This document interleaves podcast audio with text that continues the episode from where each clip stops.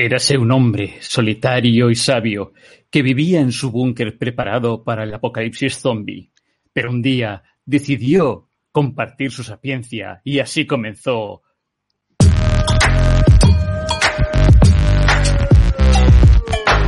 Panorama Friki. Me podría pasar todo el programa eh, doblándote. Bueno, no sé quién dobla aquí. Jaco, canal de Hello Friki, ¿qué tal? ¿Cómo estás? En plan, en plan José Luis Moreno. Venga, digámoslo. Saludos, frikipileros, hello frikis. ¡Hola, panoramers! Bienvenidos una semana más, una tarde, noche de domingo más. Hoy vamos a ser breves. Venga, vamos a cumplir con esos 60 minutos. Hoy sí o sí. Y, y tenemos una semana que yo decía, esta semana no va a ser muy superheroica, pero al final, cuando estaba revisitando un poco el documento que usamos tú y yo, Jaco, donde apuntamos las noticias que vamos a traer al programa durante la semana, digo, pues entre Batwoman, Invencible, Black Adam, eh, Justice is Grey, ¿no? Esa nueva adaptación para daltónicos como yo de la Liga de la Justicia Mm. y cositas varias, eh, tenemos otro fin de semana súper heroico. Se nos llena esto de pijamas, de colores y de superhéroes vola- volando por, por el cielo azul o Oh, negro, como hombre. está ahora. Hoy decía yo, y es verdad, a ver si, nos apoyan más frikis, yo creo que sí, que la gente se está animando, que mucho se habla de Falcon y Winter Soldier, que llevamos eh, dos capítulos, ¿no? A, día de hoy, y poquito de Invencible, así que hoy vamos a dedicarle un poquito, un ratito a esta adaptación animada de la obra de Robert King- Kirkman, que hemos ido comentando ya en este programa en las últimas dos semanas, que venía, que se nos venía encima, y vaya si se nos ha venido encima, eh, que Amazon eh, Prime Video ha lanzado así a gañote los tres primeros capítulos de la serie, de 40 minutos cada uno, además. Sí, sí, sí. Yo cuando veía que, era, que no eran los típicos veintipocos minutos de las series animadas, me quedé muy contento. Además, eh, yo creo que esta serie va a dar mucho que hablar. ¿eh? Es de las que va a empezar así de tapadillo y va a reventarlo, como le pasó a, a The. WandaVision o The Voice, sí, sí, sí. sí. Mira, The Voice es un buen ejemplo porque esta serie tiene casi más gore que The Voice, o sea, en, va en esa línea, en esa línea. Eh, aprovecho para saludar a Maite, que ya está por ahí al pie del cañón, dice, deseando estoy de ver el menú de hoy, pues ahora vamos con el Maite, y, y aprovecho también pues para darle la bienvenida a todos los frikis, mm, oyentes, oyentas que estén por ahí viéndonos y ya sabéis que tenéis eh, las puertas abiertas, estéis en Facebook, en YouTube, en Instagram, que hoy estamos emitiendo desde eh, Instagram, eh, pues para comentar, ¿no? Para decirnos cositas y las iremos compartiendo por aquí. Pero si te parece, Jaco, pues voy poniendo, como dice Maite, el menú del día, porque se nos vienen muchas cositas. Ah, mira, otro, otro tema superheroico que se me había olvidado comentar es este pedazo tráiler Red Band, ¿no? Porque no podía haber otro, de, del Escuadrón Suicida de James Gunn. Que había gente que nos estaba diciendo por el canal de Telegram de Hello Freaky, que ya aprovecho para promocionar por aquí, que, que se les hacía raro, ¿no? Que hubiese un, que, que yo además lo llamé el corte de James Gunn de- del Escuadrón Suicida, así haciendo un poco la coña, ¿no?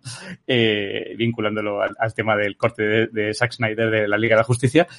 Pero bueno, es una reinvención en cierto modo, es una, no es un reboot, pero sí lo es. eh, bueno, James Gunn ha creado ahí toda una historia y la verdad es que a mí el tráiler me ha sorprendido para bien, aunque me deja, bueno, yo creo que ha funcionado bien como tráiler, ¿no? Porque me deja con muchas ganas de más. El tráiler es muy cañero, es lo que queremos en un escuadrón suicida. Tú decías lo del escuadrón suicida de, de, eh, James Gunn Cat. Y mira, Michael, que está, que está en Telegram, fue el que comentó aquello que tú decías, está también ahora aquí con nosotros, ha puesto un comentario saludándonos, diciendo "Da- dale caña. Un saludo para Michael. Y que sí, que, que el tráiler es muy cañero, es lo que queremos con este tipo de películas. Es otra reinvención del Escuadrón Suicida, pero es que en los cómics en realidad el Escuadrón Suicida ha funcionado así. Muchos de sus miembros morían, algunos otros escapaban, Claro. algunos otros permanecían, pero el grupo se reinventaba con cada edición. Y yo creo que esto es fiel a lo que hemos visto también en los cómics. Eso, eso es verdad, eso es lo que me gusta a mí, que mucha gente decía, pero ¿por qué no están, eh, no sé, pues los personajes de la película anterior, ¿no? Eh, Killer Croc, por ejemplo, tal.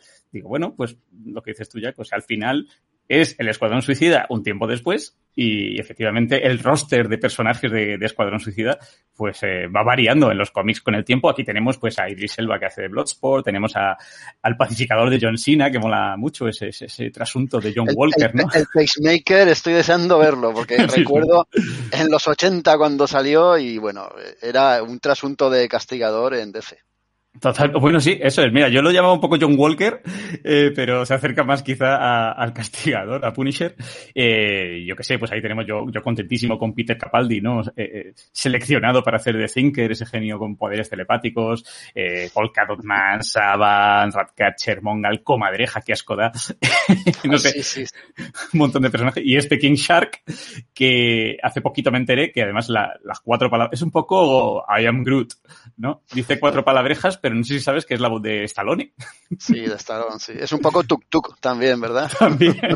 Me ha gustado a mí. Eh... Y luego hay otra cosa que aparece aquí al final, de la que hablábamos en el último Hello Freaky publicado hoy, el podcast, en el que hemos analizado un poquito más de cerca esa Liga de la Justicia de Snyder y hablábamos... El debate. El debate de, lo... de la Liga de la Justicia. El debate. de las tentaciones de la justicia. Hablábamos de, de Starro, de ese personaje que de un modo u otro aparece en esa liga de, de Snyder, y aunque sea homenajeado un poco a través de esos cacharricos que utilizaba eh, Steppenwolf ¿no? para leer las, men las mente, y aquí tenemos un Kaiju Starro que aparece aquí por aquí al final. Me, me, acordé de lo que comentabas tú, efectivamente, y tenemos un Starro que, que lo llaman así, tenemos nuestro propio Kaiju. Qué bueno. Tremendo. No sé, a mí me ha dejado, ya te digo, con buen sabor de boca. También eh, ahora que está todo el mundo con el restore de Snyderverse, pues eh, da pie a entender, y ahora lo veremos con la siguiente noticia también, que, que DC Warner va por otro lado, que quieren olvidar un poquito toda esta etapa. A no ser que nos sorprendan en algún momento, ahí tenemos a Starro. Eh, pero bueno, van por otro lado y James Gunn aquí pues lo ha dado todo y ha sido, ¿cómo voy a decir? Políticamente incorrecto, ¿no? Que yo creo que es un poco por donde van los tiros últimamente y DC quiere, quiere ir. Eh, bueno, oye, que ya me sorprendió que en la Liga de la Justicia eh, ¿qué le decía Batman a Joker? Algo así como, te voy a comer la... No, Joker a Batman. ¿Quién, ¿quién, te, quién te iba a comer la... P? Sí, no, sí, sí, sí, le dice eso, que yo me quedé como diciendo, what the hell? o sea que, bueno, a mí, a mí me ha gustado. Me ha gustado. A mí también, a mí también. Este eh, estaba, estaba fantaseando, ¿te imaginas que tiene mucho éxito también esta película, luego con la que vamos a hablar a continuación, y esto es el resurgir de, del universo de ese? Por eso digo que no me quiero adelantar porque, bueno, pues se está diciendo que el restore de Snyderverse Nanai, pero quién sabe si en algún momento eh, nos dan una sorpresa. Pero parece que están construyendo otra cosita y, y, efectivamente, como dices tú, creo que es la siguiente noticia. Aquí está. a mí el titular en sí me ha dejado un poco picueto, pero, pero ahí tenemos posibilidades de que la cosa cambie, ¿no? A corto plazo en Warner DC. Eh, un saludo a Isra Gordón, nuestro compi de Hello Freaky, que dice, ¡Yay, grandes! Bienvenido Isra y a Jorge Cruz, que también se pasa por aquí. Dice, saludos y espero que el Escuadrón Suicida no sea como la otra, que se veía muy bien, pero al final nada... Bueno, a ver, yo creo que David Ayer llegó en un mal momento a Warner DC. Yo presiento que hubo mucha tijera, siempre se ha dicho, por ahí se dijo release de David Ayer es No, otro más no, por favor. No, no, queremos más, gracias. Yo creo que la jugada la hizo bien DC Warner con contratar a James Gunn y reinventar un poquito ese universo del Escuadrón Suicida y, y ya está. Vamos a ver qué nos depara. Por otro lado, esto que decimos, o sea, Black Adam avanza, y avanza a buen paso y porque trae muchos otros personajes de este universo DC que me estaba dejando bastante sorprendido, entre ellos el Doctor Fate, ¿no? Eh, encarnado ni más ni menos que por el señor Pierce Brosnan, que ya peina no canas, que está, está octogenario y me ha sorprendido la cosa. Sí, yo no, no, recuerdo el título, pero lo veía hace poco en alguna película y el hombre está mayor, se conserva fenomenalmente bien, por supuesto, pero ya está mayorcito. De todas formas, es lo que tú, tú dices, tenemos a Doctor Fate, pero también están confirmados otros personajes como Hawk, Hawkman, como Atom. ¿No tendremos por aquí la Sociedad de la Justicia? Claro, Cosa que me, me, ha sorprendido porque ya en, eh, iba a decir en el Arroverso, no tanto el Arroverso como lo, eh, lo que vemos en, en, en, otras series de CW, ¿no? Que han nacido hace poquito, donde la, la Sociedad de la Justicia pues ha hecho acto de presencia, ¿no? Y, y, se veía que como que CW estaba pasando a ese, a ese escalón y parece que en territorio cinematográfico DC Warner está intentando hacer lo mismo, ¿no? Pasar página, se acabó un poco la Liga de la Justicia y es la era de, de otros justicieros. Eh, yo no sé, Jaco, yo me, me, me, quedo con esta imagen. Ah, no la tengo aquí. Ah, ah la he perdido. Pero tengo, tengo, por ahí una imagen de, de un Black Adam mmm, cachas, cachas. Vamos, eh, hasta ah, que la pongo yo en un momento. Eh, creo que es eso. Sí, sí, sí, sí. Qué señor. Eh, es que yo solo con, ver a este señor, a La Roca, mm, yo creo que la película en sí va a ser un, espectáculo. The Rock está al 100% comprometido con la película. De hecho, si queréis estar informados prácticamente al día de su rodaje y de su producción, solo tenéis que seguirle en Instagram porque el hombre está tan comprometido que no hace más que, poner detalles, piedrecitas, noticias. Él fue el que puso lo de Pierce Brosnan, el que ha puesto esta foto que tú estás mostrando, que sale él hecho un titán lleno de músculos. Y además, volviendo al tema de antes, está apostando DC por los villanos. Vimos la película del Joker, que lo petó. Estamos viendo las del Escuadrón Suicida, que no son sino villanos, reconvertidos a la fuerza en héroes, y también a Black Adam, que bueno, la verdad es que la trayectoria de Black Adam en cómic ha sido de, de villano, pero se ha reconvertido o se ha reinventado en muchas ocasiones como también héroe, ayudando a... Antihéroe, ¿no? Quizá. Sí, quizá un antihéroe o digamos algo así como, como un gobernante de, de, un, de un lugar que está obligado a hacer cosas que muchas veces no son políticamente correctas y eso le convierten en antihéroe. Que, se están poniendo de moda otra vez, ¿eh? Luego hablaremos de John Walker again. pero parece que vuelve el universo de los antihéroes a ponerse, a estar en boga. Mira, decía Isra, la última de Pierce Brosnan no fue la de Eurovisión. Hombre, que yo recuerde, sí. yo recuerde, sí, de por ahí un cameito. Qué película en Eurovisión. Eh, comenta Michael, dice que esto del Snyder no se vaya a convertir en una especie de Tierra 2 para Warner. Es la carta, es la carta que siempre puede jugar DC, ¿no? La manga, claro. claro, es el as en la manga para reconvertirse y reiniciar, ¿no? Una crisis en tierras infinitas que ya la ha aplicado un poco en, en el Arrowverso. Eh, no porque estuviesen haciendo las cosas mal, sino por eh, hacer un poquito de borrón y cuenta nueva o refrescar refrescar ese universo. Y aquí, pues en cine, oye, siempre pueden jugar con ello y ¿por qué no? Pues eh, llegará, ¿no? Y luego, eh, un saludo para Álvaro Aguarón Ruiz, que dice, ¿qué pasa? Invencible, qué inteligente Kirkman introduciendo el momentazo del primer ciclo de los cómics en el primer capítulo para enganchar a la audiencia. Creo que el efecto de voice ha calado. Sí, luego, ahora cuando entremos en profundidad con Invencible, lo comentamos. Eh, alguien me lo comentaba también mm, hace un rato por Instagram, que decía, momentazo del primer capítulo. yo, sí, 12 grapas nos llevo llegar ahí, pero en la serie lo han, lo han hecho bien.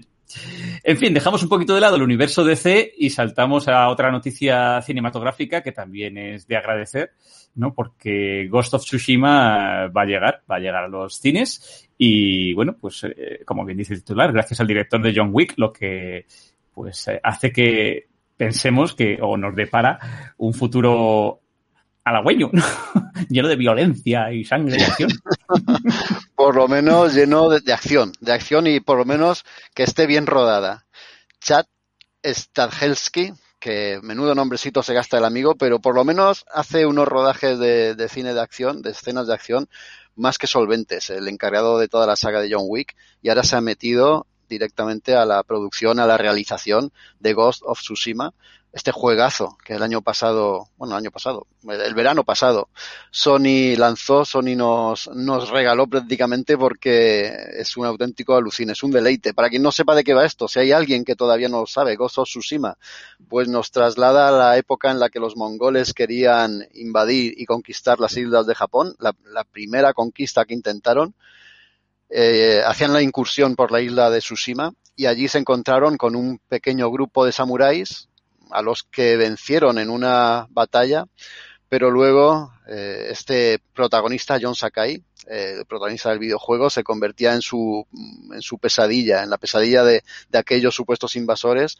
que lo terminaron bautizando como el fantasma de Tsushima porque les hacía esos ataques eh, sorpresa con la habilidad y el, y el desparpajo propios de un guerrero samurái. Y nada, el juego es altamente recomendable si no lo conocéis y si está llevado a la pantalla de una manera inteligente y respetando ese ritmo narrativo que tenía el juego, que desde luego es uno, es uno de los juegos con mejor historia, por lo menos para mí, de los que he jugado nunca. Si respeta ese ritmo narrativo y esa historia, creo que tenemos delante una muy buena producción. Pues sí, lo cual me hace eh, pensar en producciones o adaptaciones videojuegiles. Mira, este, este fin de semana que nos llegaba a las carteleras españolas Monster Hunter, que como soy poco seguidor de la saga, creo que voy a ir y me va a gustar, ¿no? Eh, no vayas. Dani, Dani, Dani, no vayas, ya la he visto, no, no vayas. No voy, ¿no? Ni por Mila, ¿no? Yo es que sabes que soy un enfervorecido fan de la Jovovich. Si es, si, es, por Mila, si es por Mila, quizás sí, porque esta mujer, cuanto más pasan los años, más guapa está. Pero ya está, no, no, no aporta nada más la película. Tiene un pacto con Mephisto. Vale, vale, pues me lo apunto. Yo te iba a decir que me, me estaba acordando de otras eh, sagas que llevan ahí dando vueltas eh, en el mundo de la preproducción, como son Metal Gear, ¿no? Que se iba a llevar también a los cines y demás. Y este Ghost of Tsushima y, bueno, en, general hay varios títulos ahora mismo de PlayStation que están dando vueltas y, a mí me hace prever que nos van a traer buenos largometrajes eh, que no van a ser como ese Monster Hunter, espero, eh, de, juegos de calidad. Pero claro, esto, esto es difícil, adaptar siempre estos juegos eh, que son tan largos en duración muchas veces, que tienen tramas tan profundas. Ya lo vimos un poco con la última adaptación de Tomb Raider, que la, la última trilogía en PlayStation ha sido brutal y en el cine, pues, bueno, pues eso, si, si, no, si no te has acercado a los juegos, te puede gustar. Pero la, la, película de Tomb Raider no está mal, ¿eh? No, no, por tiene, eso digo. Tiene sus cosillas, pero yo desde luego no entendí el, el, el grandísimo fracaso que supuso y estoy esperando que, que, la continúen porque la película queda totalmente en el aire. Tienes razón, ¿eh? Tienes razón los exclusivos de Sony, cómo están siendo llevados a la pantalla. En un futuro vamos a ver el, este juego de Naughty Dog en serie de televisión de las sofás, ¿verdad? Y también es. vamos a ver en cine interpretado por Tom Holland, eh, Uncharted. Eso es. ¿Te, eso, ¿te referías a estos? Sí, yo me refería a Uncharted y no me estaba acordando de Last of Us, que también es verdad que estaba está ahí dando vueltas. Sí, sí, efectivamente. O sea que de momento una triada más que interesante. Eh, de hecho, eh, bueno, un saludo a Jorge Cruz que nos abandona para escucharnos luego en riguroso diferido, que lo sé yo. Y felicidades, Jorge, que, que mañana es tu cumple. Y felicidades, mira, ¿no? Jorge. nos lo decía Isra, John Wick y Ghost of Tsushima, nada puede ir mal, ¿no? Eh, Esperemos que no, o sea, Irra, tú sabes cómo es esto del mundo del cine.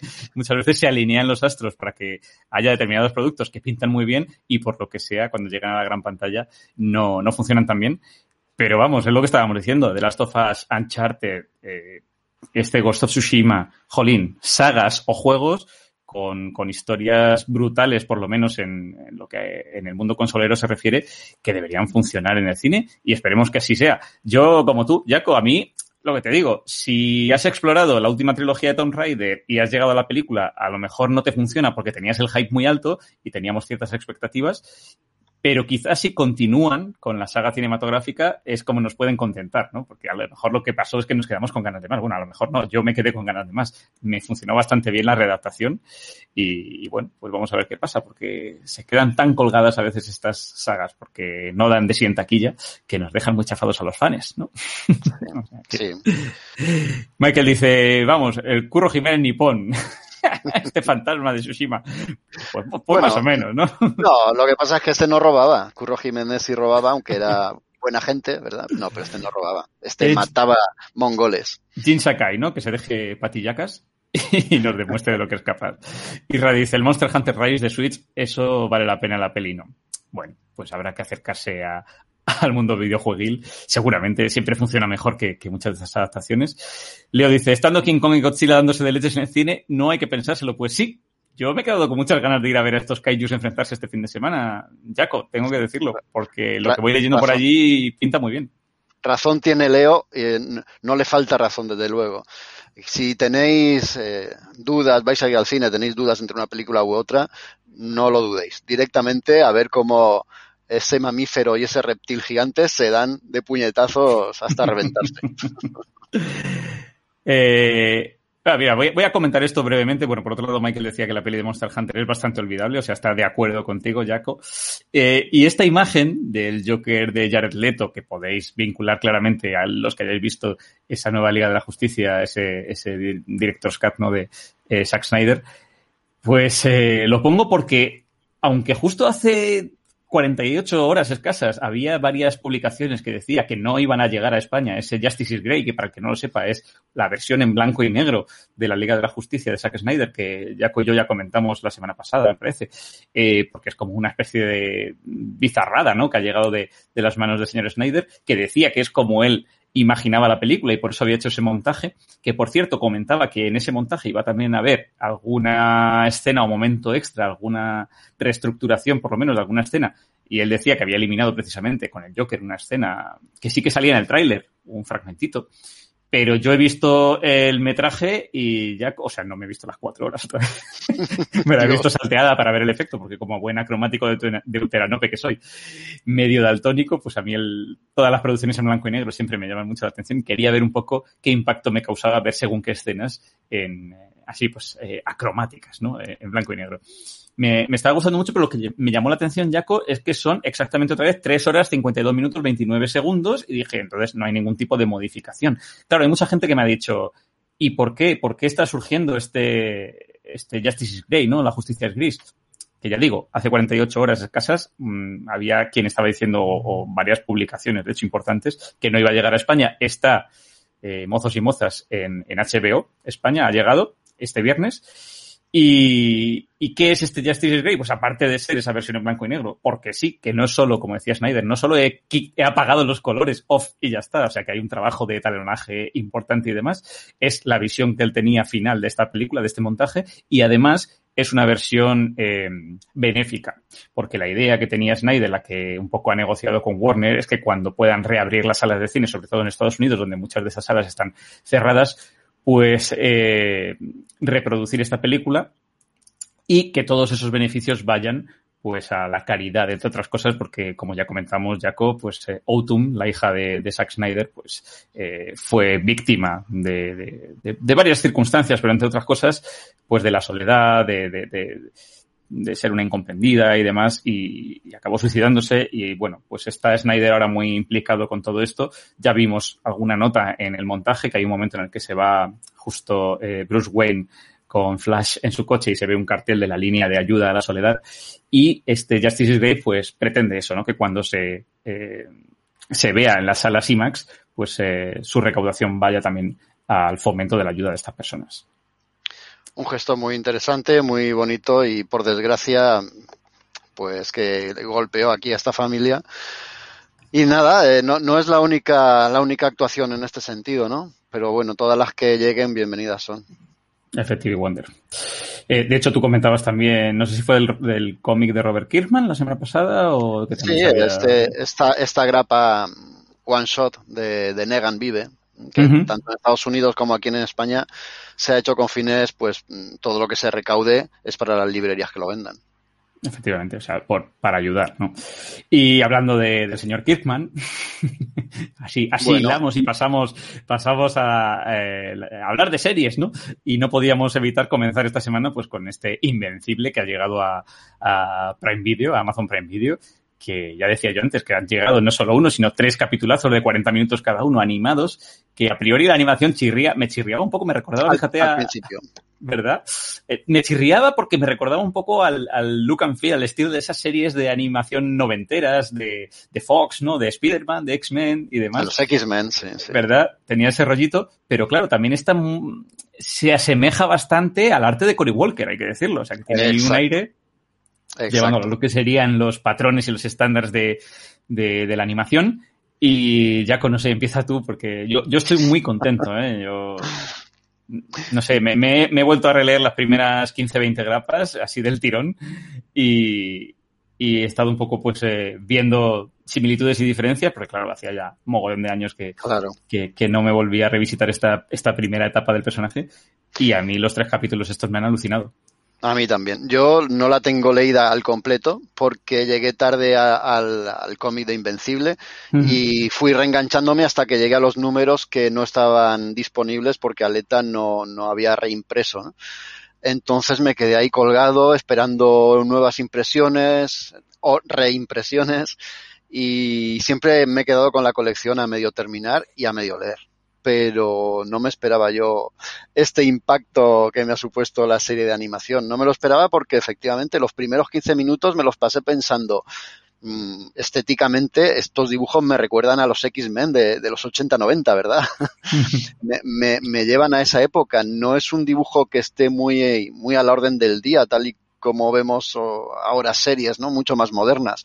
Pero el ojo se acostumbra y llega un momento en el que efectivamente eh, asemejas de una manera muy cercana eh, la animación que estás viendo a los dibujos de Cory Walker. Son prácticamente idénticos, no digo calcados, pero prácticamente idénticos. Y les eh, terminas entendiendo, que le sienta muy bien ese estilo de dibujo a la luminosidad que, que, hay en la ciudad y en, los vuelos y en general en todas las escenas. Eh, es una serie que su primer capítulo te pilla así un poco efectivamente despistado, que no sabes bien si te está gustando. Notas que la serie, vale, está bien hecha y tal, eh, tiene buenos guiones, va, va, a explicar cosas, pero solamente cuando llegas al final del primer episodio es cuando entiendes de verdad las cartas que está jugando la serie y todo lo que te va a poder ofrecer y lo valiente que también es la serie, porque no dejan de ser dibujos animados. Estoy seguro que a muchísimas, muchísimas familias y estoy hablando por diferencias de edad para ver la serie juntos. A, a, muchísimas familias les va a pillar con el pie cambiado cuando llegue esa escena final y les va a dejar totalmente enganchados a la serie. Aviso navegantes, aviso navegantes. Bueno, en primer lugar, eh, estaba plasmando aquí en pantalla este mensaje de Leo eh, Galleguillos que pregunta que si vamos con spoilers. Eh, obviamente no, la idea no es spoilear nada porque además la serie está fresca, fresca. Así que no, no te preocupes, Leo, que no vamos a, a spoilear. Mira, Michael por otro lado dice, es animación coreana, parece ser, bueno, también los Simpson, ¿eh, Michael? o sea, al final, bueno. la, producción en sí, a Corea, a Filipinas, esto lo viví yo mientras, mientras, vivía allí. Claro, y, y qué gran producción de dibujos de este estilo no es coreana o bueno, claro. de, sí, Filipinas muchas veces eh, ahora, por lo, Netflix por lo menos, está llevando mucho anime a Filipinas, por ejemplo.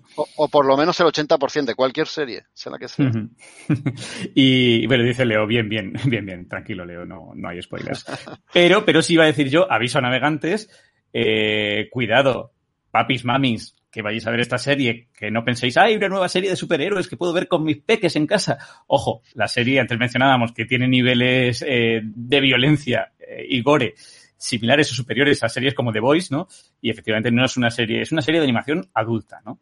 Eh, como, fíjate, hace poquito comentaba yo que es una gran serie que mucha gente tenía que revisitar, ¿no? La serie animada de Spawn que está en HBO también, que es una serie pues eh, para adultos, animación para adultos. Lo que pasa es que a lo mejor a Spawn le pega más eso y en Invencible pues lo ven, como dices tú, tan luminoso, tan colorido y demás, eh, que además es una serie que juega un poco con eso, es un poco montaña rusa, con eh, el, drama, la violencia, el humor de repente y demás, que no se esperan pues giros o escenas que de repente pues te dejan con el culo torcido por, por su violencia, por su dramatismo y que son un poco la gracia de, esta serie. O sea, que nadie se espere una serie al uso, porque lo que tenemos es, eh, Jaco lo comentó hace unas semanas, o sea, Invencible es una carta de amor, un homenaje al mundo superheroico y se ve claramente, pues mira, por ejemplo, esto no, no es spoiler, Leo, son los primeros minutos del primer capítulo, ¿vale? Pero tenemos ahí una unidad de superhéroes, ¿no? Un grupo que son los guardianes eh, los Guardianes de la Tierra. Sí, Guardians of the Globe, en la versión original, sí, Guardianes de la Tierra,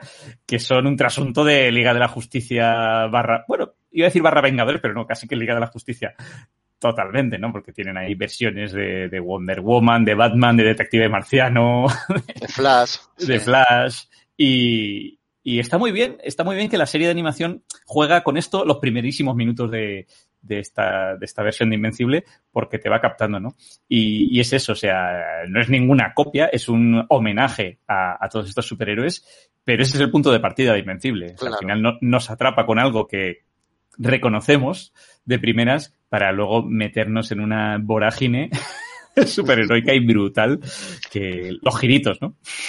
Muy, Kirman esto de dar giros y de dejarte boquiabierto y salirte con, con, algo que no te esperas en absoluto. Y, y, mola un montón, ¿no? Que veas ese estilo de dibujo tan noventero, pero al mismo tiempo con un argumento y con unas escenas tan de ahora, tan brutales, tan de ahora. También hay que recordar lo que decía Álvaro antes. Han sido muy inteligentes aquí en Amazon, la gente que esté detrás, Kirman está detrás de esta serie también, han sido muy, muy inteligentes en no esperarse demasiado a lanzar ciertos giros y a contar ciertas cosas. Las han soltado en el momento justo porque además tienen muchísimas otras guardadas para ir dosificándolas. Yo, insisto, a esta serie le auguro un fandom que va a ir creciendo conforme el boca a oreja vaya aumentando. Sí. Eh, yo te iba a decir que, pese a lo que estamos comentando del estilo de animación, es que poco a poco el ojo se acostumbra y luego es eh, muy beneficioso este estilo para las eh, escenas de acción, las batallas, las escenas de vuelo, ¿no? De, de Mark, de Invencible y de Aiton Eve y demás. Hay momentos que yo creo que, o sea, va increciendo. Esta serie va increciendo tres capítulos y va a mejor en cada momento, ¿no? Y, y luego hay otra cuestión que me ha gustado con respecto al cómic, que lo comentábamos tú y yo ya, con el ritmo de la serie es muy acelerado, ¿no? O sea, lo decía yo, a lo mejor estos tres capítulos abarcan las primeras 12 trapas y pasan cosas desde el primer capítulo que a lo mejor pasan en el, eh, en el cómic número 10 u 11. Eh, pero luego hay otra cosa que me gusta y es que la serie parece que está dando más importancia a determinados momentos íntimos de, de Mark en concreto, ¿no? O a determinados personajes secundarios que pasaban un poco eh, por encima de ellos en el cómic y aquí pues están un poco recreando en estas, en estas tramas que también le da, le da vidilla y personalidad propia a la serie. Claro, y le da un aliciente para los que conozcan el cómic a seguir viéndola. Claro. Está todo, está todo pensado. Qué bien pensado está todo. Mira, dice, dice Leo, el trasunto de Aquaman no tiene desperdicio. es mi favorito. Ese, ese, boquerón con piernas. en esa escena que se ve a toda la, a todos los guardianes de la Tierra súper haciendo cosas y tal, y de repente les convocan a todos, y el pobre está ahí aburrido en, la, en Atlantis. Es verdad. No, por fin algo de acción. es muy divertido porque es carta de amor y parodia a la par. Así que, bueno, no vamos a destriparla mucho más. Si quieres, en otro panorama Jaco, comentamos la evolución de, de la serie. Mira, y, y, dice Michael, y ese Hellboy rocharesco no tiene desperdicio. Sí, mira, otro de los personajes que ha cambiado un poquito con respecto al cómic, pero efectivamente es un poco una combinación de ambos, ¿no? De, de Rorschach y de Hellboy. Y, y, nada, pues eso, si quieres, se la vamos comentando un poco semana a semana, a ver cómo evoluciona, pero tiene, tiene muy buena pinta. Lo haremos, lo haremos porque esta es de, la, de las que no vamos a perdernos cada episodio conforme salga, porque ya te digo, insisto, en que tenemos que verlo al momento, porque las redes van a, van a explotar con spoilers. Sí, señor. Eh, sí, yo, yo, yo creo como tú, ¿eh? que ha empezado un poco por lo bajini y dentro de nada va a estar todo el mundo diciendo ¡Invencible! ¡Cómo mola! O sea que ya verá, ya verá, va a pegar fuerte. Bueno, esta noticia que también nos ha pillado, como hablábamos tú y yo esta semana de, eh, por WhatsApp, que decíamos el recast del recast del recast. Dios mío. Eh, creo que ya lo además, habíamos comentado. Sí, Didi. Ade además salió el domingo, en cuanto acabamos este programa, salió esta noticia. O sea que nos pilló. Fresca, fresca. Claro, claro, es que Jaco y yo muchas veces estábamos hablando de, de, de, bueno, pues las vicisitudes por las que estaba pasando eh, Batwoman, que es una serie que a nosotros nos encantó desde, iba a decir desde el primer capítulo, pero ya antes, eh, ¿qué fue? En el anterior crossover, no fue Crisis en Tierras Infinitas, fue... En el anterior salía, sí. El anterior, que no me acuerdo exactamente qué título llevaba, pero ya fue la aparición de Kate Kane, ¿no? Como, además ya aparecía como Batwoman a tope, haciendo migas con Supergirl y demás. Y bueno, pues nos flipó Ruby Rose en el papel de, de, de Batwoman. Y de repente, pues todos sabemos que tuvo esta muchacha problemas importantes, ¿no? En, en el backstage, vamos a decir, que, que, afectaron pues a su presencia en la serie. Y entonces Ruby Rose dejó el papel repentinamente, todos los fans nos quedamos un poco picuetos y salió la noticia de que Batwoman eh, pues eh, iba a ser eh, interpretada por una nueva actriz que no iba a interpretar además a Kate Kane, y hemos visto ya en los primeros capítulos cómo aparecía efectivamente Ryan Wilder, que era pues un nuevo personaje que se enfundaba ese traje de combate de Batwoman eh, y se ponía precisamente a buscar al personaje Kate Kane que había desaparecido en un accidente de avión. Ahora de repente nos encontramos con esto, Jaco. con claro, que... vuelve, vuelve Kate que, Kane. Que vuelva. Sí, sí. Sí, sí, vuelve Kate Kane, pero claro, no, no es la actriz que la interpretaba, no era Ruby Rose. Ahora es Wallis Day, que físicamente se le parece bastante al personaje y, bueno, a la actriz. La duda es, o la pregunta es, ¿vuelve Wallis Day para hacer de Kate Kane y al mismo tiempo de Batwoman? ¿O dejará que sea Batwoman la actual actriz que hace ese papel? Esto parece un galimatías y, casi se me traba la lengua al, al, al invocarlo. Pero es que tenemos esa, esa duda. ¿Va a haber dos Batwoman? ¿Qué va a pasar aquí? ¿Los, lo resolverán pues como, como en Juego de Tronos, juicio por combate? Pues ya lo veremos, ¿no? Claro, sí, porque en el tercer capítulo de esta segunda temporada ya aparecía un personaje, Safilla, si no me equivoco, que, que decía, Kate Kane está viva. O sea que quizá en ningún momento pensaron en cargarse al personaje per se, aun y sabiendo que, que no contarían a lo mejor con la misma actriz. Pero que aparezca y retome su rol, ¿no? Eh, o no, eso ya es otra cuestión. A ver qué tal funciona esta nueva Batwoman, eh, Ryan Wilder. Eh, yo creo que al final juegan un poco con eso, ¿no, Jaco? Con, con ver un poco el fandom, cómo reacciona. Claro. Y en base a eso, pues eh, harán o desharán. Lo cual a veces me da un poco de rabia, ¿no? Que tú tienes que tener tu historia creada. Y si nos gusta o no nos gusta, ya es otra cuestión, ¿no? Pero bueno, va, a, a, ver reacciones estarán los de CW. Ahí refrescando el Twitter después de cada episodio, ¿te los imaginas? Ahí, dándole. dice, dice Leo Bad Fight, pues sí. En lugar de una pelea de gatas, pelea de, de murciélagos, en este caso. O sea que sí, señor. Y bueno, pues eh, inevitable como siempre, como todas las semanas, hacer un repasillo por el MCU televisivo. Esta semana hemos tenido segundo episodio de Falcon and the Winter Soldier. Mira que de Falcon, de The Falcon and the Winter Soldier, ya lo he dicho bien.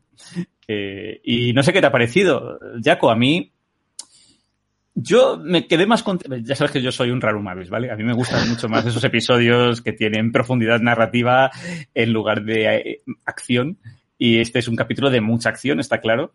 Eh, le falta un poquito más de esos momentos pausados, pero también los diálogos que tiene entre Sam y Bucky, que por fin se encuentran, los, los dos buddies de, la, de esta buddy movie, ¿no? Que decíamos que no se encontraban, pues ya mmm, molan. Y sobre todo, pues yo creo que se le ha dado mucho peso a ese personaje que comentábamos la semana pasada, que es el usagente John Walker, que empieza... bueno, yo simplemente te diré que eh, decíamos la semana pasada que nos lo plantaban ahí al final del primer capítulo y ya nos daba asquete y nos generaba rechazo. claro, luego ver los primeros minutos de este episodio, de este segundo episodio, y yo estaba empezando a empatizar con él y decía, qué raro, ¿no? Qué raro que nos lo están poniendo de buenazo, de tío preocupado y tal. Que yo entiendo que al final John Walker tampoco es un malo maloso, es un tío peculiar, ¿no? Y, sí. pero desde luego, a partir de, no sé, antes de, llegar a la mitad del episodio, ya dices, qué capullo ese. Tiene una, una, evolución extraña ese personaje porque es demasiado rápida. En el inicio del capítulo te cae bien, pues dices, oye, pues el hombre está esforzándose y hace lo que puede y, jope, que no es mala, no es mala gente, ¿eh? no, es, no es mala Jen. Pero conforme va avanzando el episodio, dices, este se está torciendo. Además, llega a amenazar a los protagonistas. Tiene, insisto, una evolución un poco extraña, quizá, quizá demasiado acelerada. La química entre los dos protagonistas ya se empieza a ver, ya se empieza a notar ahí que hay piques, esas bromas, esas pullas que se tiran, esa amistad que sigue estando en el fondo, mola, eso mola un montón pero ¿dónde ha quedado la historia intimista, la, historia familiar de cada uno, los problemas psicológicos que tiene uno, los problemas familiares que tiene el otro? ¿Por qué no han seguido por ahí? Lo han dejado en el primer capítulo y ahora venga, directos a luchar contra estos super soldados que van apareciendo como si fueran champiñones. ya veremos cómo evoluciona esto, pero me estoy temiendo lo peor. Ojalá me equivoque como me pasó con WandaVision. Ojalá me equivoque. Claro, puede ser, ¿eh? no lo sé, pero, pero tienes toda la razón. O sea, eh, mira, Maite dice que le ha encantado este segundo episodio, pero yo he notado como tú, Jaco, que precisamente se empezaba a construir algo, eh, un trasfondo, ¿no? Para cada uno de los personajes, que de repente, pues, eh, ha desaparecido en este segundo episodio. O sea, el equilibrio es casi un desequilibrio en ese sentido. Un primer episodio muy intimista, muy de construcción y presentación de personajes, eh, y de repente, vamos a la chicha, venga, a pegarse mangurzas, y además acaba eh, pues con un cliffhanger, que no voy a decir, pero con un cliffhanger obvio, ¿no? Por, por, por los pósters que hemos ido viendo y adelantos claro. de la serie, pero es como muy a piñón también, ¿no? A mí no me ha desagradado, pero he sentido eso. Hombre, hay cositas que me gustan. Por ejemplo, eh, la semana pasada es que le dedicamos un ratito a hablar de John Walker y hablábamos de que antes fue súper patriota en los cómics y se acabó convirtiendo en un Capitán América que iba un poco a su bola y al final, precisamente eh, porque era un poco Harry el sucio y el Estado, el gobierno, le, le reconvierte en un agente quizá para no hacer, no, no, hacer honor al nombre de Capitán América, o por no hacer honor al nombre de Capitán América. Eh, aquí ya hemos visto un poco a ese John Walker eh, suciete. Hemos visto sí. también a estos super soldados y se habla del Power Broker, que Power Broker fue la iniciativa que en los cómics le dio precisamente poderes a, a John Walker. Eh, sale Lemar Hoskins, que es esta especie de Bucky o ayudante que tiene, que es eh, estrella de combate, ¿no? Que, que estrella que de tiene, combate. Pedazo de nombre. Eh, Battlestar eh, Galáctica. Y, y, que aparecía en los cómics, o sea, que na, la gente no se piense que, que, se lo han inventado porque el usagente al principio, el Capitán América de John Walker, tenía la Bolt Urban, los Bolt Urban Commandos, que eran una especie de comandos que iban todos ahí mazados y con, con eh, máscaras de Capitán América que le ayudaban y entre otros pues estaba este Lemar Hoskins Eh, y luego pues hemos visto, hay otro personaje que mola mucho que es Isaiah, ese es eh, otro Capitán América, no, no, voy a decir más, ¿no? Del pasado, que quedó oculto en los libros de historia eh, y a ojos del mundo y que, bueno, yo creo que, te iba a decir, tiene mucho que decir, no por Isaiah en sí mismo, sino por su descendiente que, sí. que, bueno, tú y yo hemos hablado del futuro, posible futuro del MCU y de los eh, jóvenes vengadores y ese descendiente pues tiene mucho que ver con estos jovencitos héroes. Así que bueno, oye, por lo menos son ases en la manga que se va guardando Marvel, ¿no? Para, para el futuro. Sí, mira, mira que con estas series está mmm, comenzando a lanzar las semillas para los nuevos vengadores. Eh, lo hacía con WandaVision, con los hijos de la bruja escarlata y Visión y ahora con, con este descendiente, como tú llamas, de Isaiah. El Aya, nieto de Isaiah. sí, señor. Eh, y mira, bueno, por aquí Adrián Summers, que le vamos a... Hoy has llegado tarde, Adrián, que te he visto.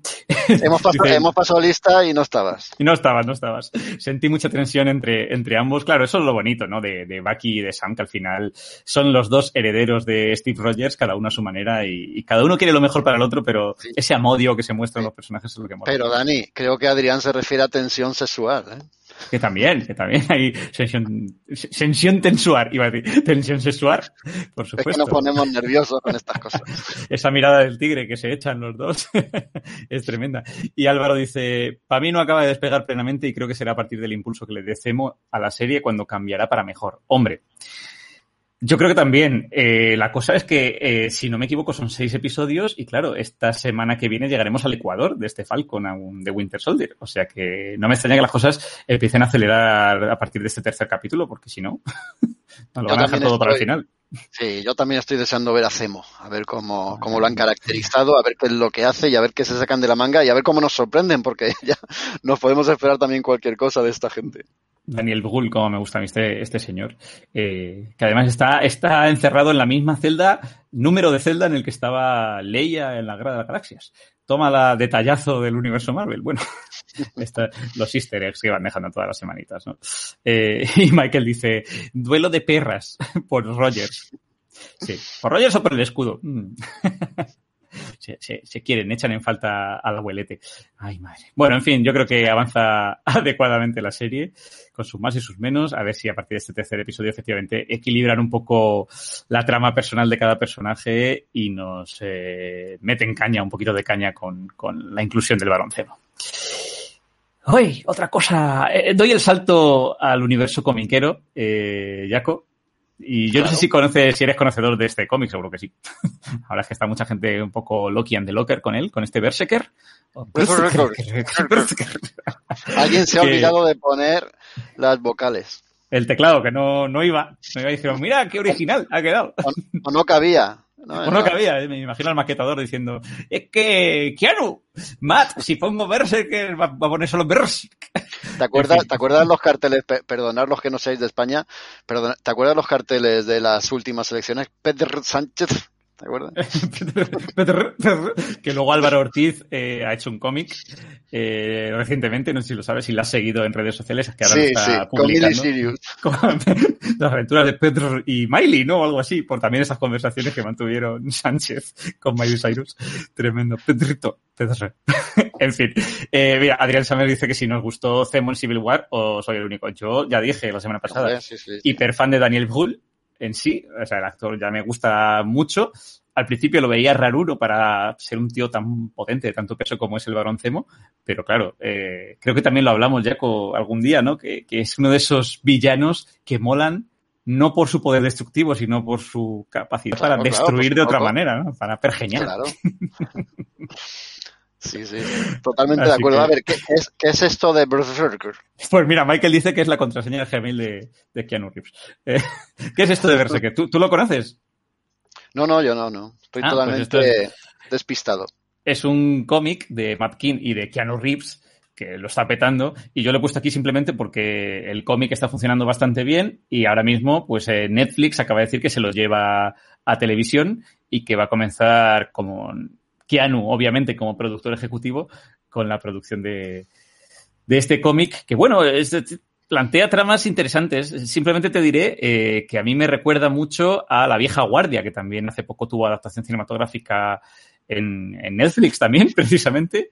Y, y, ¿por qué digo que me recuerda? Pues porque la trama, sin, sin profundizar mucho en ella, pues presenta a un guerrero que está encarnado obviamente por Keanu, ¡Keanu! Y que, y que es un guerrero inmortal, ¿no? Un guerrero que ha luchado durante, durante siglos y bueno, pues que sigue ahí dándolo todo. Así que a mí me llama mucho la atención porque Netflix apuesta por el live action, pero además eh, han dicho Reeves y la plataforma de streaming que también van a expandir el universo de Berserker eh, con un spin-off de anime. Así que Qué bueno. pinta bien. Ya sabes que esto, muchas veces yo digo que muchas veces se hacen cómics eh, como carta de presentación de determinados personajes y universos, yo creo que este es uno de ellos, y que si funciona, o sea, lo hacen un poco para testear, y si funcionan se lo llevan a, plataformas televisivas o cinematográficas.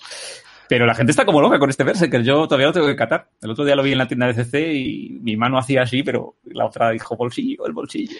¿Está publicado aquí? Eh, sí, sí, sí. Yo aquí lo vi. Ya oh, no sé, ya te digo, estaba en la tienda de CC, pero no sé si, mira, te lo voy a decir. A ver. Mientras tú, mientras tú lo buscas, que, que, me he reído un montón con esto que ha puesto Manu. Kinu Reeves en la ruleta de la fortuna compra vocal. espera, espera, que pongo el comentario. Ahí está. Con la E. Vocal. Y, y, Michael dice la U. ya podríamos hacer un ahorcado aquí en Panorama Friki. A por el bote. Venga. Pues, pues no lo sé. Yo, lo vi por ahí, pero no sé quién lo ha publicado. Mm. Lo digo, lo digo porque, hombre, seguramente lo habrá publicado alguien viendo el éxito que está teniendo en Estados Unidos que tú comentas y los nombres que hay detrás, Keanu Matt King, Ron Garney, seguramente ya está aquí publicado. Yo iba a decir que esto lo publicará Planeta, que es quien se ha hecho ahora con, con, no sé si los derechos de distribución o publicación en España de Boom Studios, pero si ya está publicado, se les adelantaron. Eh, sí, pues lo estaba viendo. Mm, mm, mm, Veo que ni Planeta ni Norma por aquí. Yo decía ECC porque estaba en la tienda de ECC, pero ahora mismo no lo sé. No, ECC no lo publica, eso seguro. Y Planeta tampoco. Eh, me, he quedado ahí un poco. O, es Astiberri, ahora mientras tú hablas lo voy buscando yo. O es Astiberri o es Norma. Sí. Ay, qué mal preparados estamos en Panorama somos así, somos así. Venimos con lo opuesto. Me da culpa, pero es que ha sido una, noticia así también que he cogido de rebote al vuelo. Así Yo es que no he podido prepararme porque estaba buscando la camiseta, mira. ¡Ué! Le pedimos un deseo. eh, bueno, y aquí otra noticiota comiquera. Eh, porque llega pues el Día del Orgullo, llega el Orgullo y DC siempre, iba a decir planta cara a estas fechas, ¿no? O sea, pone la cara en el asador en estas fechas y, se implica, ¿no? Con, eh, con el eh, World Pride. ¿Y qué nos trae este año, Jaco? Pues el mes del orgullo. El mes del orgullo es en, junio, ¿verdad? Van, a van a publicar, ahora me he equivocado y resulta que es en julio, da igual. A ver, en junio, el mes del orgullo y ECC FC no, perdón, DC Comics, FC lo traerá aquí, me imagino, pero DC Comics publica un tomo especial de 80 páginas con una antología de relatos escritos y dibujados por gente eh, vinculada al colectivo LGBT+. Y tenemos historias de todos los personajes, o de casi todos los personajes que en la compañía también son, pues, no, no binarios. Y entre ellos hay uno que va a debutar por primera vez en cómic, que es Dreamer, Soñadora. Ese personaje que nació en la pantalla en la serie de, de Arrowverso de CW en Supergirl. Una especie de ayudante que se, le han buscado a Supergirl. Tú la conoces, ¿verdad, Dani? Esta chica que va de azul. Es una chica, es una chica trans. Y ella misma, la actriz que hace del personaje, va a ser la guionista de la historia de protagonizada por Dreamer en cómic. O sea que me parece, me parece muy chulo, no sé, una, una apuesta que además consigue una vez más visibilizar a este colectivo y que mejor que un tomo especial y darle voz también a, autores y autoras pues implicados de, de una forma tan, tan, tan, cercana con esto. Yo, mira, eh, bueno, a finales de junio es, eh, Jacob.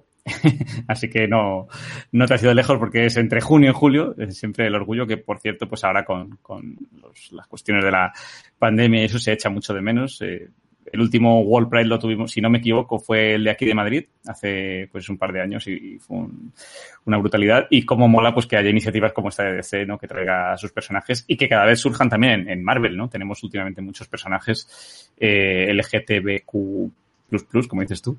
Eh, y, yo creo que hay que darle visibilidad a través de la cultura pop en general eh, y siempre de, de forma bien hecha, iba a decir, a este tipo de personajes y desde aquí pues eh, lo peta. A mí me gusta que la iniciativa no solo traiga personajes, sino también autores y autoras eh, pues de, de, este colectivo y creo que es la mejor manera de visibilizar ¿no? Eh, al colectivo en sí y sus historias. Claro, y, y, que mola un montón que van a meter a un personaje nuevo. Ya pasó con Harley Quinn, que Harley Quinn es pareja de Hiedra Venenosa también, por cierto, uh -huh. pertenece al colectivo. Pues eh, meten a un personaje nuevo, que es esta, esta superheroína trans, que es Dreamer, y llega a, a la, al papel, llega a los cómics. Yo creo que está muy bien también. Claro que sí. Eh, mira, Adrián Samer dice, ¿cuánto profesionalismo? lo dice por ti, Dani. Yo sí lo quiero, lo, lo, dice por mí, Adrián, porque no me sé la editorial. Pues, pues estaba mirando y no, no doy con ella. O sea, que a lo mejor el, el, volumen que vi el otro día en la tienda era el de Boom Studios directamente, que, que lo habían traído, que puede ser. Bueno, la, la, gente que está comentando también que nos ayude, buscarlo vosotros. ¡Ayudadnos! ¡Una mano! ayudarnos. Eh, vale, ¿qué más tenemos? Eh, novedades, novedades. Vamos a ver, esto lo tengo que, que, abrir por aquí en una pestaña nueva. Novedades uh, editoriales. Novedades editoriales. ¿Qué, qué, qué nos cuentas, Jaco, por aquí? Yo es que he sido muy pesado con las novedades editoriales, pero por una en concreto. Antes del programa estábamos diciendo, madre mía, todo lo que se publica, están locos, nos quieren arruinar. Bueno, ya más de lo que ya estamos, por supuesto. tenemos Instantánea Marvels, que en este caso eh, llega con un número dedicado a Civil War, un nuevo número de Miss Marvel. Bueno, es que si nos ponemos a, a, hablar título por título nos podemos tirar aquí un montón de tiempo, pero a lo que íbamos. Lo que publica Planeta esta misma semana es nada menos que el, el último, los, las últimas historias de Usagi Yojimbo dentro de Dark Horse. Uh. Sí, el último tomo sale. No lo he pasado, a ver si doy con él. Y al ladito de él tienes la Liga de los Hombres Extraordinarios, La Tempestad, que ese sí que es el último volumen que va a escribir Alan Moore y a dibujar Kevin O'Neill para estos personajes que mucha gente conoce por esa infame película. bueno, no está del todo mal, pero comparada con los cómics es absolutamente infame. Claro. Después de un montón de tomos llega este La Tempestad, en el que se pone final a la saga de estos personajes. Y leo literalmente de las ruinas de Kor, la ciudad de Ayesha, a las ciudades bajo cúpulas de un devastado siglo 30, de las vistas panorámicas en 3D del mundo, llameante que te achicharrarán los ojos a un sol artificial de nube Ort. Todo es muy raro porque es Alan Moore.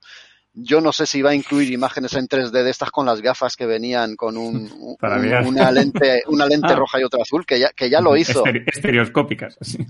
Ya lo hizo en un cómic de la Liga de los Hombres Extraordinarios o los Caballeros Extraordinarios. Igual aquí lo vuelve a hacer. Lo que es seguro es que nos va a sorprender y lo que es seguro también es que lo traeremos aquí o a la web de Hello Freaky, de donde lo, lo llevaremos reseñado. ¿Qué más qué cositas? Tiene esto, qué, ¿Qué, ¿Qué más? Sí, sí, yo, yo es que me, me he puesto muy pesado, he insistido con lo de las novedades, sobre todo para hablar de la tempestad, porque es el final de, de la trayectoria de los caballeros, de la Liga de los Caballeros Extraordinarios del Amor.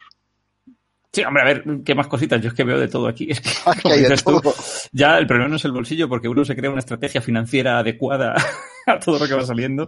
Tiene que ser selectivo. En mi problema es más despacio. Últimamente tengo que comprar estanterías nuevas, porque no me caben. A mí que me gustan las novelas gráficas gordotas.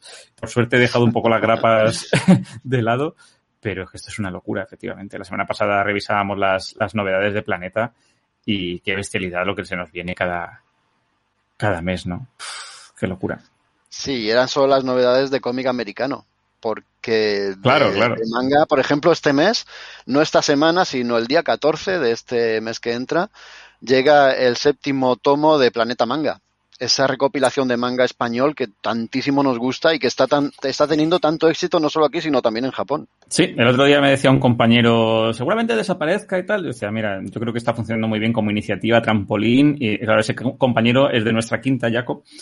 Pero yo estoy en conocimiento de opiniones de gente mucho más jovencita, veinteañeros, eh, bueno, gente de 16, 17, 18 que están alucinados con este planeta manga, con unos volúmenes, unas revistas que son, hombre, pues más caras que una Jump, pero bastante asequibles. Bueno, eh, son, son, un tochamen. Son 4,50 o 4,75, no son caras sí, para el euritos. Además, además, cuando una historia tiene mucha pegada o tiene buen feedback los, los oyentes, iba a decir, los lectores con la serie, la recopilan en tomos únicos. Que es claro, lo que Grifun, por ejemplo, mmm, bueno, yo sigo la revista, pero ya te digo, o sea, con Grifun de Luis Montes, si no me equivoco, eh, me quiero me quiero hacer con él, porque es lo que te digo, funciona como la Jam. Al final es una plataforma trampolín claro. donde tienen oportunidad de publicar eh, nuevos, o no tan nuevos autores, pero bueno, autores, autoras del cómic eh, o del manga español, mangañol, como lo llamo yo. Man mangañol. Eh, es una oportunidad, es una también forma de que las editoriales, o la editorial en este caso, pues descubran nuevos talentos y vean la si funcionan o no funcionan determinadas obras y a partir de ahí pues publicarlas de forma independiente esas obras recopiladas en, en tomos como se hace con los tonkobon japoneses y a mí me parece fantástico ya te digo que hay gente muy jovencita que, que, está a tope con la revista y que incluso durante los tiempos de, de confinamiento, eh, que me acuerdo que estábamos todos aquí diciendo, y saldrá, no saldrá, morirá, ¿no? Con, con, con este giro de los acontecimientos, esta pandemia global, y la revista ha seguido adelante y la gente sigue súper emocionada y hay más de dos, más de tres historias y autores que están, en, se han visto plenipotenciados y están funcionando muy bien, ¿no? Eh, y a ver, mira, por aquí tengo más comentarios. Por un lado, Adrián Summers, que dice que solo tiene los dos primeros tomos de la Liga de los eh, Caballeros Extraordinarios. A leer, Adrián, a leer. Hacerte con el resto, que, que, es una delicia. Maite también destaca Family Tree de, de Lemire. Es una maravilla, como casi todo lo que hace este hombre. También hay que decirlo. Yo, Lemire y, y, Remender son de mis autores así contemporáneos favoritos. Planeta Manga dice Michael es lo único en español de manga que compro. Eh, sí, porque hay más cositas por ahí, ¿no? Yo, por ejemplo, cuando hablaba con, con Rani Kuro, las autoras de Urara, les decía, y no queréis meter el...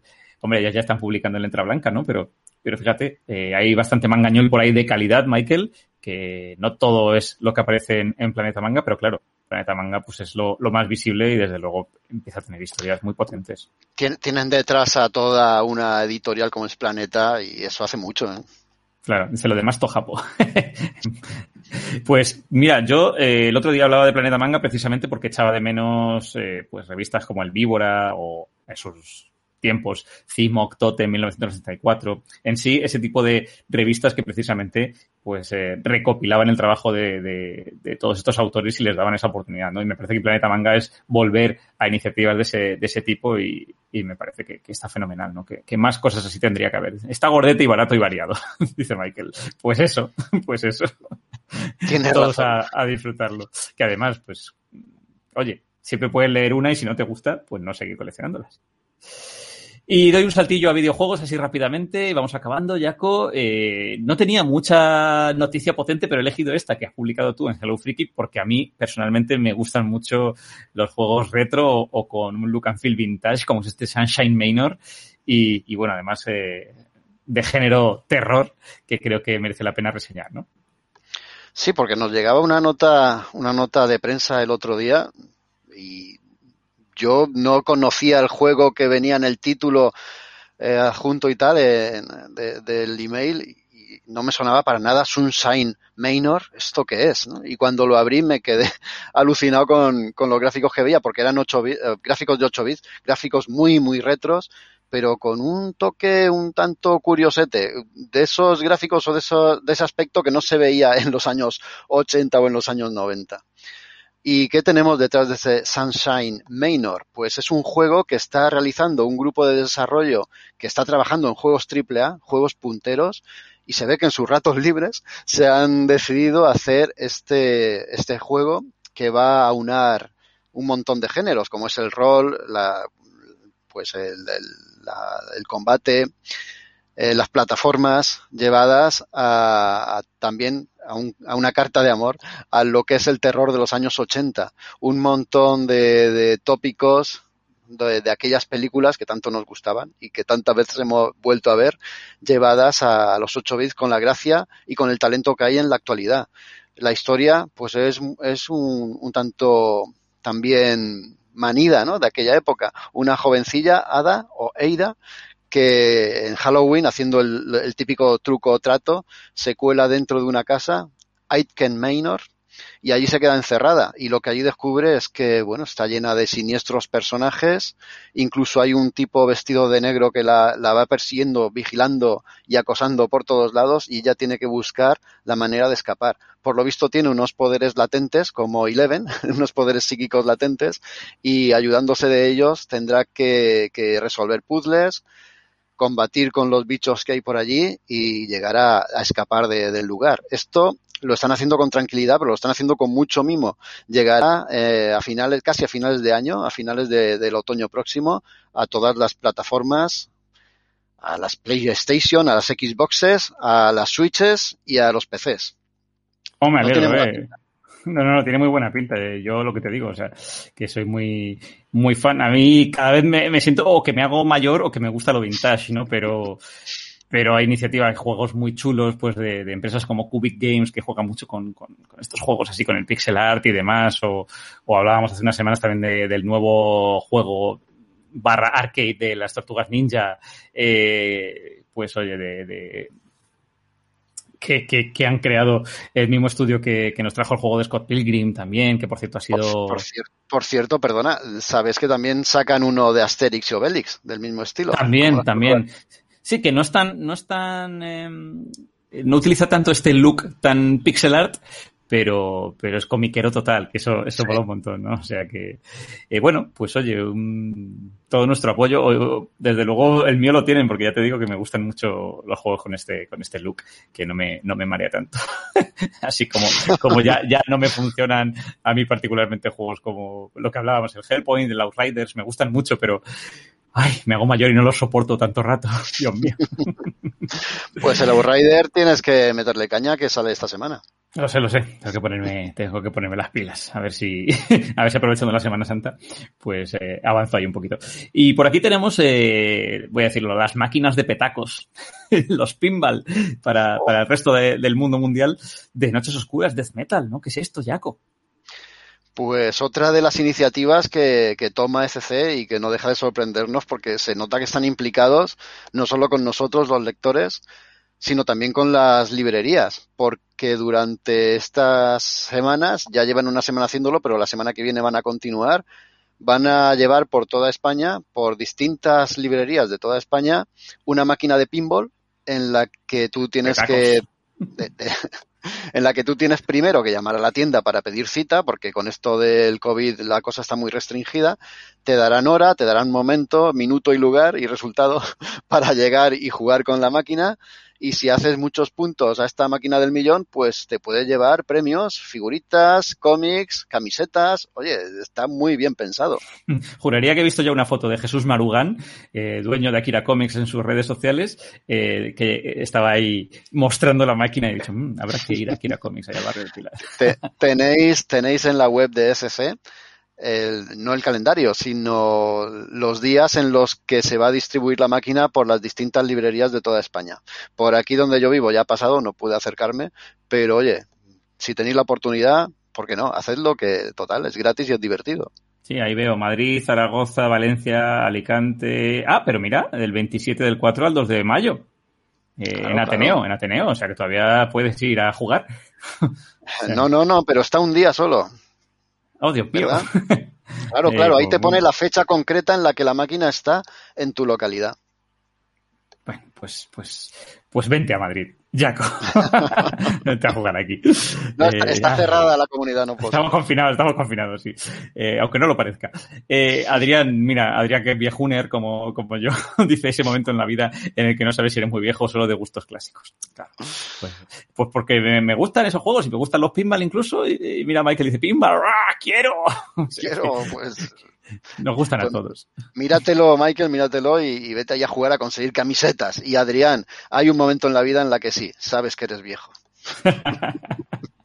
Cuando te gustan los juegos 8 bits. Eh, pongo esto último que a mucha gente dirá, esto es un poco topic, pero dejo que tú lo expliques, Jaco, porque, bueno, pues tú tienes buena relación con, con Quique de Principia y nos ha pedido que si podíamos comentar un poquito qué era este, este puzzle de Ada Lovelace de Pioneras de la Ciencia, ¿no? que está en modo crowdfunding en Mercami.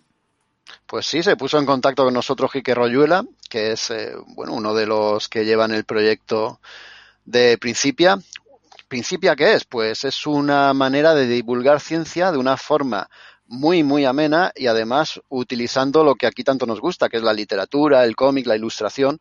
Ellos utilizan esas herramientas para que a través de su web publican artículos que son una auténtica delicia, muy informativos, muy didácticos, muy divertidos. También tienen una revista eh, que, cuyos artículos no vais a poder encontrar, algunos o, o, muchos de ellos no vais a poder encontrar en la web, es una auténtica delicia, insisto. Y ahora tienen esta iniciativa que se llama Pioneras de la Ciencia, el puzzle, y han comenzado o van a comenzar con este Ada Lovelace, que bueno, matemática científica pionera de la, de la informática actual, Eso ¿verdad? La, la, señora que inventó la, las calculadoras y, y, de, y, de, ahí, sí, sí, como suena, y de ahí al paso a la informática.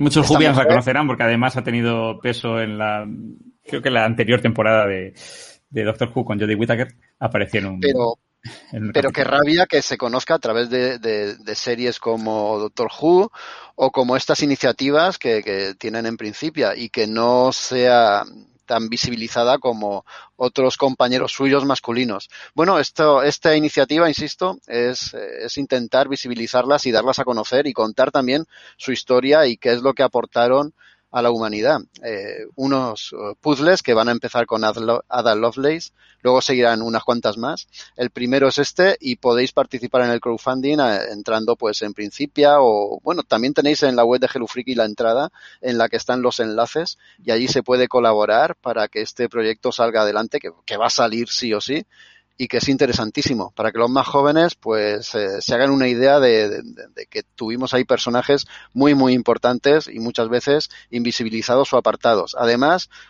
las ilustraciones que componen est estos puzzles están realizados por artistas, por mujeres artistas de primer nivel. Así que todo, todo suma para esto. Pues todos, todos a, a apoyarnos aquí a Principia y a hacerse con este puzzle de, de Pioneros de la Ciencia que mola un montón. Y ahora sí, sin más dilación, eh, la sección más eh, gusta a los panoramers, las...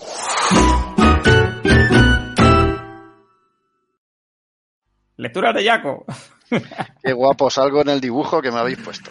El dibujo de Isaac Rodríguez, que hoy no está, que la semana pasada estaba por aquí y estaba comentándonos y se me olvidó decirlo, por si escuchas esto, Isaac, que era el autor de nuestras caricaturas. Bueno, pues ahí está, Isaac Rodríguez, UCIP3 en, en Instagram, por si alguien le quiere buscar y ver su trabajo. Qué grande. Bueno, yo mm, tengo ahí uno puesto todo el rato, que ya lo estáis viendo, John Tanner, pero antes quería acercaros esto. A ver, que se vea bien. Green Lantern, El legado. Es una novela gráfica pequeñita, de, orientada al público juvenil adulto, en la que nos habla de, espérate que el nombre se me va, Tai Fan, que es un, un niño, bueno, 13 años, un, un niño ya para adolescente vietnamita, que vive con su familia en, en una ciudad y bueno, tiene, tiene o se lleva la sorpresa de que una, una de sus progenitoras, no voy a decir si es su madre o su abuela para que lo descubráis vosotros, resulta que era miembro de los Green Lantern Corps y a él le toca hacerse con el legado, con el anillo y con la responsabilidad. Está contado de una manera maravillosa, es una auténtica pasada. El autor es Minle, que es un escritor, además es un divulgador, educador, eh, tiene un montón de premios eh, por su trabajo de divulgación y por su, su implicación en, en, temas sociales de jóvenes. DC lo fichó para hacer esta novela gráfica, que se ha llevado también un montón de premios. No, no llega a los 10 euros. Mm, os aseguro que hace las delicias de los lectores más jóvenes y además yo no lo sabía, yo creía que esto era una especie de off-topic o mundo mundo no canon del universo DC, pero sí, es, es canon. Este va a ser uno de los nuevos Green Lanterns en el universo DC, porque Grant Morrison ya lo ha incluido en su etapa que está haciendo actualmente de, de Green Lantern. O sea uh -huh. que muy Qué bien. guay. Uy, voy a enseñar algo del interior, porque los Ese dibujos, legado de. Los dibujos son una Spoiler. No, hombre, no, no, no hay muchos spoilers. Además, toca, me mola un montón porque toca muy sutilmente temas como, a ver, como la inmigración, como el, eh, el, el, problema que hay de muchos jóvenes que no, no, prestan atención porque tienen las redes sociales muy a la mano, siempre están pegados al móvil y que tienen que hacer algo y no tienen el poder de concentración. Cosas así que son muy sutiles y que no nos paramos a pensarlas, las toca de una manera también muy, muy superficial, pero tú te estás dando cuenta de que te lo está mostrando. Sí, de forma tangencial. Al temas contemporáneos. Aprovecho, bueno, aprovecho por un lado, eh, Adrián, que dice que ama tu intro, Jacob. por la música, imagino. Y a Crack Films, aquí otro compi, Raúl, que dice Isaac, máquina. por eso, Isaac Rodríguez. Desde luego. Y yo aprovecho, antes de que saque John Television, ¡Hola! ¡Hola! hola. Lo, lo, digo simplemente porque mucha gente no se ha dado cuenta o, o no se ha dicho mucho por redes y demás que la secuela de Ernest Klein de Ready Player One ya ha llegado a España eh, de parte de Nova, de Penguin House, esta, eh, iba a decir subeditorial, no, línea editorial de Penguin dedicada a la ciencia ficción y es Ready Player 2 y ya voy por la mitad del libro que salió este jueves pasado y me está gustando mucho, no digo más. No, diga, no más, más, en el programa de literatura de Hello Freaky de la semana que viene. Sí, este martes grabamos, el domingo se, se lanzará en sus mejores plataformas, pero estamos todos deseando que nos cuentes de qué va este Ready Player 2. Ahora sí, John Tanner. Aquí tenemos un tomazo de Yermo Ediciones, cómic europeo, cómic BD, del bueno, escrito por Christian Perrisin y dibujado por Boro Pavlovic. Tengo que mirar una cosa porque no se me queda el nombre. Vale. Edwin James. Edwin James es clave en la elaboración de este comicazo. Nos lleva esta historia de John Tanner. Bueno, John Tanner existió de verdad y nos lleva esta historia a, la época de cambio de siglo, siglo XVIII, siglo XIX, en la que el Norteamérica estaba siendo colonizada a la fuerza, a empujones, por la gente que iba llegando desde el sur y desde Europa. Los indios que vivían allí, los indios que habían nacido allí desde hacía cientos de años, veían como gente de piel blanca iba ocupando sus tierras y ellos no podían hacer más que o bien retirarse o bien intentar negociar, porque combatir era prácticamente imposible. Una de esas familias, la familia Tanner, aquí eh, por eso el apellido, llegaba a, a, ese gran norte, a la zona de los grandes lagos, al norte salvaje, encontraba una cabaña abandonada, abandonada y se establecía allí de una manera, pues a lo jibiri, ¿no? Hemos encontrado aquí que no vive nadie, pues nos quedamos nosotros. Cultivamos las tierras adyacentes, nos ocupamos de cazar lo, lo que hay alrededor y aquí podemos llevar una vida tranquila. El padre de John Tanner era pastor, eh, estaba casado de segundas con una chica bastante más joven que él, tenía tres hermanos y John Tanner en ese momento tenía unos nueve, diez años y era un crío muy inquieto. No le dejaban prácticamente salir por la amenaza de los indios, pero él se escapó un día, se fue a coger eh, nueces de un nogal cercano y allí dos indios lo capturaron y se lo llevaron. Nunca más volvió a su casa. Pasó a ser parte de la tribu Ottawa, y la vida de John Tanner se nos cuenta en estos tomos, este es el primero, en, Francia, iba a ser Estados Unidos por la costumbre, en Francia hace muy poquito salió el segundo, y en estos tomos se nos va a contar su vida. Eh, el personaje que yo he dicho antes era un, un, antropólogo que estaba viajando por Estados Unidos y se encontró con John, con John Tanner en un fuerte, este le contó su historia y ese antropólogo la escribió, y por eso ha llegado hasta nosotros. En este primer volumen, sobre todo, se centra en la infancia y en la juventud de John Tanner, y os aseguro que es una auténtica maravilla. Tiene momentos muy, muy potentes. El dibujo, pues fijaos lo que el señor Pavlovic es capaz de hacer. No, Buena tampoco voy a acercar mucho por el tema de los spoilers, pero que tiene unas panorámicas, tiene unos, pues unas, una, unas unas escenas, unas capturas de grandes extensiones de terreno, de bosques, de, de lagos. Es la zona de los grandes lagos retratada de una manera magistral. Además, la documentación en, en, en, el tema de vestimenta, en el tema de, de rostros, ¿no? Aparecen muchas, no sé si llamarlo razas, muchas especies de humanos distintos. Aparecen eh, americanos eh, naturales, indígenas de allí, aparecen nativos, europeos, nativos, no me salía la palabra, aparecen eh, esclavos africanos que habían llegado también hasta allí y no solo por la vestimenta, sino también por los rasgos físicos. Además, como la historia transcurre a lo largo de varias décadas, vemos cómo la arquitectura va cambiando y cómo eh, los colonos van transformando lo que antes era naturaleza, después en colonias y después en ciudades. Todo eso está llevado de una manera maravillosa por los autores. Desde luego, una auténtica pasada de cómic. Es un western, pero contiene también historia. Muy recomendable. Guillermo, desde, Yermo ha dado en el clavo también con esto. Yermo es que cuida mucho este tipo de, de, obras y, mola mucho ver BD, Jolín, BD eh, europea que trata temas americanos, ¿no? Eh, supongo que este paleontólogo era europeo. Sí, sí siempre se ha dicho, ¿no? Que el, mejor western se ha hecho en Europa. Siempre, siempre, hay el, espagueti y el almeriense. Siempre. y, hablando del cómic, hombre, tenemos a Blueberry. También, también. Ah, mira, yo este es uno de los que me apunto y además si va poco a poco, o sea, se acaba de salir el segundo volumen en Francia, pues así con, con tiempo que siempre uno puede ir haciendo huequillo en la estantería. sí, haceos, haceos una idea del ritmo. Este número salió en Francia en 2019. Bien. acaba de salir en 2021 el segundo, o sea que los autores se lo toman con calma, pero eso también es buena señal. Sí, sí, porque eh, despacito pero con buena letra, ¿no? Que dice aquel.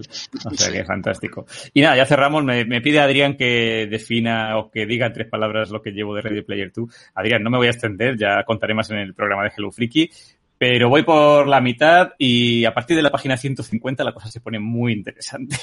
Eh, empieza lentito, pero la cosa explota bien a partir de la página 150. Así que eh, tiene muy buena pinta lo que llevo del libro. Jaco, una semana más, muchísimas gracias por tu presencia. Eh, un honor, como siempre. Hombre, no. Tú, das las gracias, yo pido perdón, como siempre. y aquí seguiremos. Lo sentimos porque la gente nos ha tenido que aguantar aquí una hora y quince. Y gracias a todos los que se han pasado por aquí: Álvaro, Michael, Adrián, eh, Maite, Raúl, eh, yo qué sé, Manu, que ha estado por ahí también. Maldito Manu. Y su ruleta de la fortuna. En fin, chao panoramers. Eh, nos vemos prontito. Hasta la próxima, Jaco. Adiós.